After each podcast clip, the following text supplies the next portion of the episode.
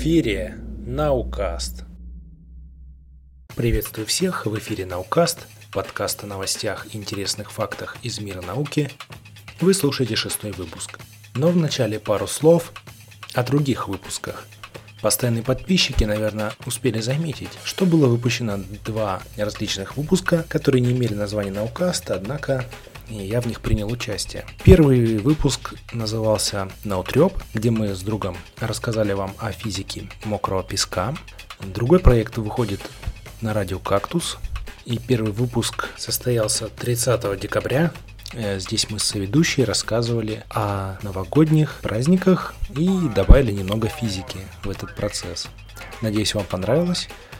Оставляйте свои отзывы к этому и всем предыдущим и последующим выпускам на сайте nowcast.ru и в группе ВКонтакте vk.com nowcast. А в сегодняшнем выпуске мы поговорим о миссии Вояджеров на окраинах Солнечной системы. Subdirectory navigation. Experiment Gamma. Please enter access code. Submitting access code 75560606723. Please wait for confirmation. Аппараты Voyager, наверное, мои самые, самые любимые космические аппараты, про которые мне известно. Сама дерзость затеи отправить два небольших спутника которые пересекут границу Солнечной системы, меня, откровенно говоря, восхищает. Особенно, когда в детстве я в одной из энциклопедий обнаружил табличку, которая размещена на аппарате Voyager 1 или Voyager 2, кажется. Так вот, на табличке кратко нанесена информация о нашей цивилизации и о наших знаниях о мире.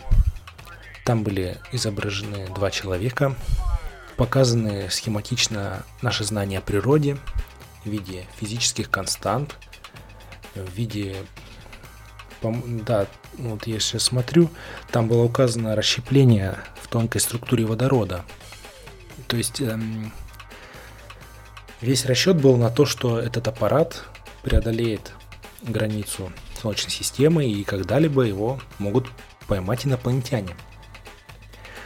И так как мы не знаем и предполагаем, что они не поймут наш язык, мы, было придумано множество символических объяснений наших знаний о мире, которые бы они смогли расшифровать.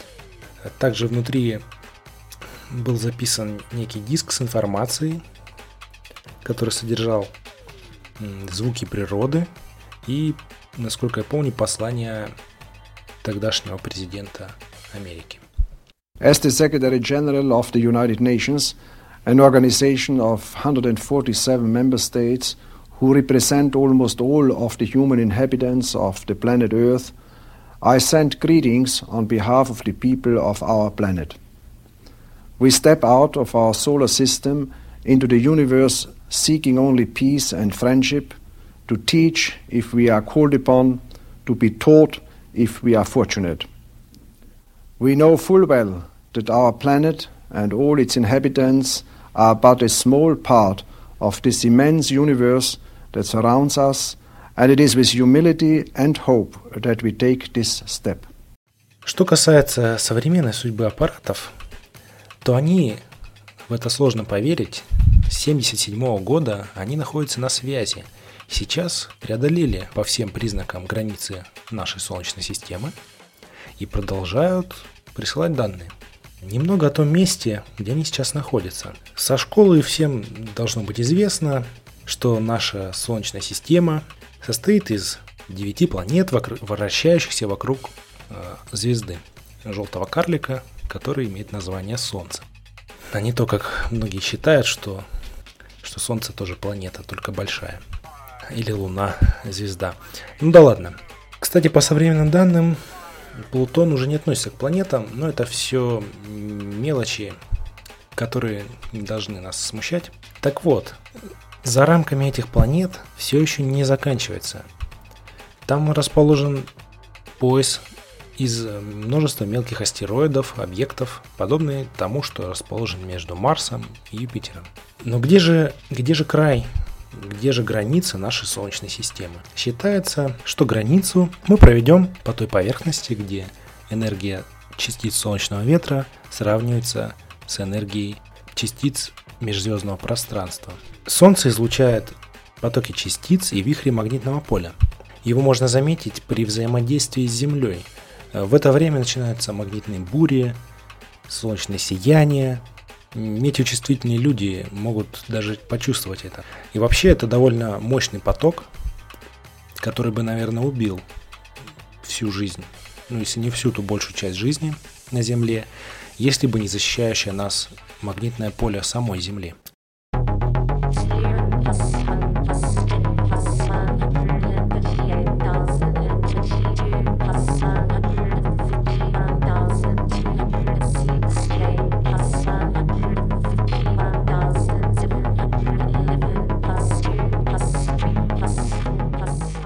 На расстояниях больше, чем орбита последней планеты, солнечный ветер до того очень быстрый начинает замедляться, сталкиваясь с частицами и теряя свою энергию.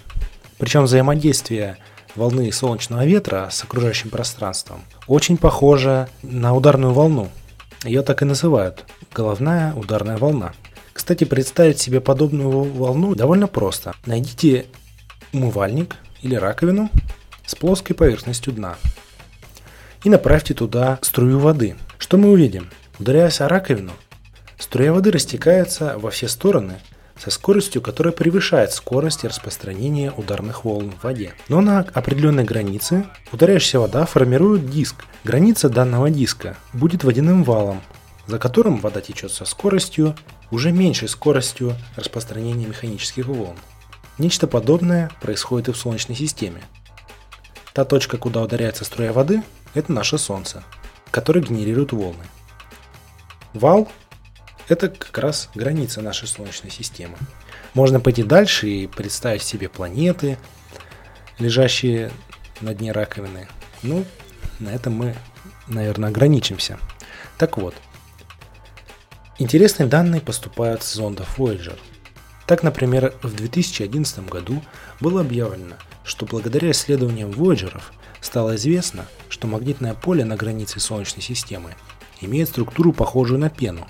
Это происходит из-за того, что намагниченная материя и мелкие космические объекты образуют местные магнитные поля, которые можно сравнить с пузырями. Я так подозреваю, вокруг Земли тоже образуются подобные завихрения. А как иначе? У Земли довольно мощное магнитное поле, как я уже и говорил. В декабре 2012 года НАСА опубликовала отчет или пресс-релиз, на который я наткнулся. Из отчета следует, что зонды наблюдают некое повышение магнитного поля, которое пока неизвестно и не имеет объяснения. Понятно лишь одно – исследовательская миссия не закончена, и мы получим еще много новой интересной информации –